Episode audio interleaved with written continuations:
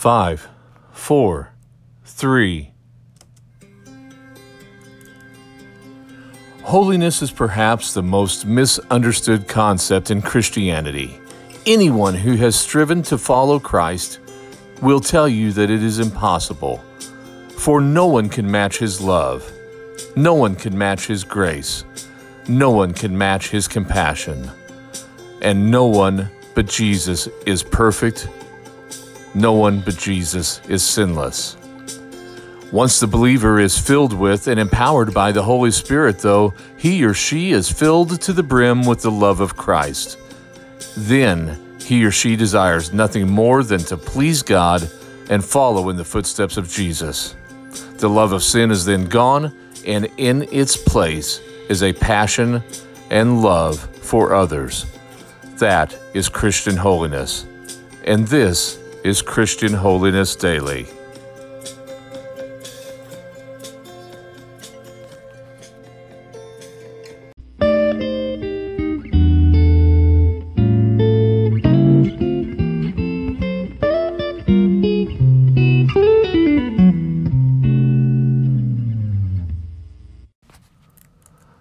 Welcome to Christian Holiness Daily. I'm Steve. We've been taking a look at the mission of the church this week and we have learned that the mission of the church is in part missions. We have learned that missions begin just right outside our church door, and we are all to be messengers. We have learned that part of our mission is to be a peculiar people, in that we are set aside for the service of God, and that's what makes us peculiar.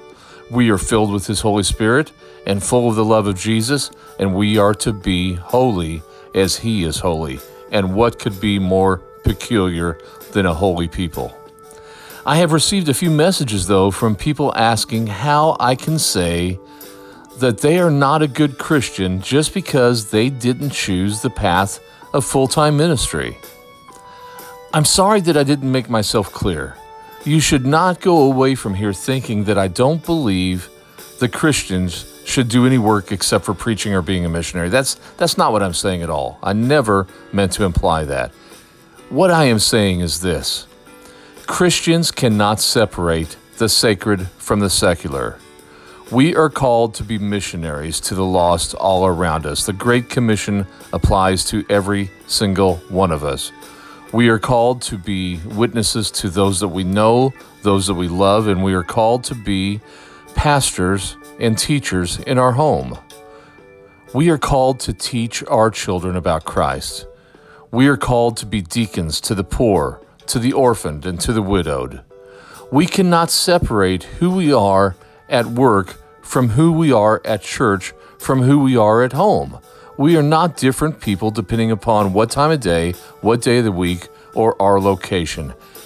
As one who is set aside for the service of Christ, which we are if we are saved, then we have to be holy. We are sacred all the time. We are God's chosen vessel.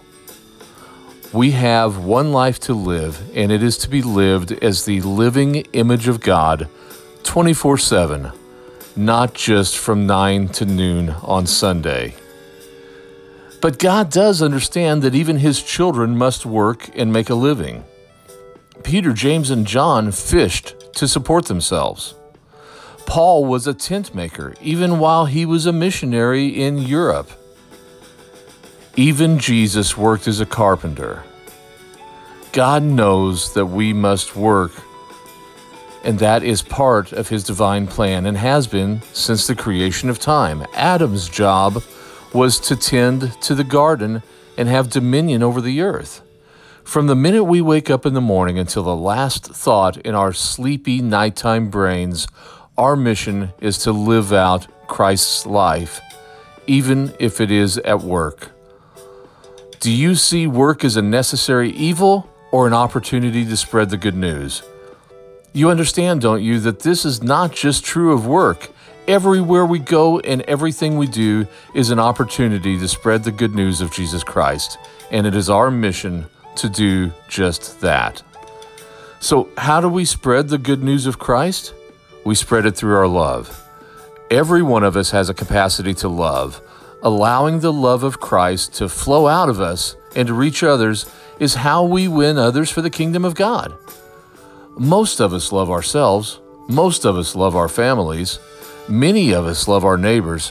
Few of us love our enemies. Yet Christ commands us to love just as He loves us. Well, how does He love us?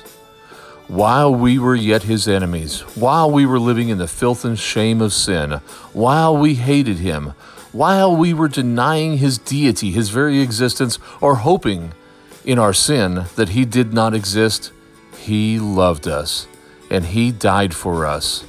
In that same way, we are to love others. A new command I give you, He says love one another as I have loved you. While we were stuck in sin, God said, I love you, man. In that way, through His love, that is how we can be a missionary wherever God has placed us. You may not think that your place in the kingdom is very important. You may not believe that your prayers matter or that your testimony at your workplace is significant, but it is. It is the it is the missionary who preaches the gospel in the tribal villages of Papua New Guinea any less important than the doctor who treats and heals the sick in the name of Jesus in India? Is that doctor in India more important to the kingdom of God than the volunteer who feeds the hungry in the name of Jesus in Somalia? Is that volunteer in Somalia more important to the kingdom of God than the usher at the theater who greets people with the love of Christ?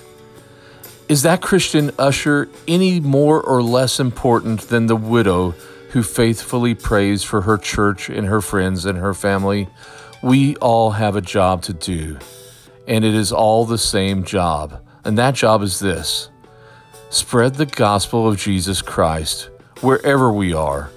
And we are to do that work for the glory of God and solely for the glory of God. 1 Corinthians 10:31.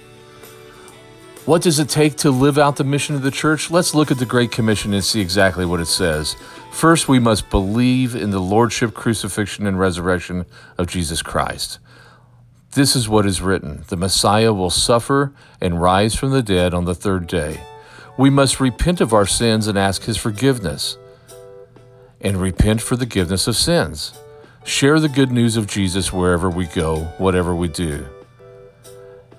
The Bible says it will be preached in His name to all the nations, starting at home, beginning at Jerusalem. We are to be witnesses of these things. He says, I'm going to send you what the Father has promised. We are to camp out at His altar until we are filled with the Holy Spirit. He says, But stay in the city until you have been clothed with power from on high. Christian holiness is misunderstood, but it is biblical. Take a look. Every single one of us are called to be holy as He is holy. So long, and we'll see you next time on Christian Holiness Daily.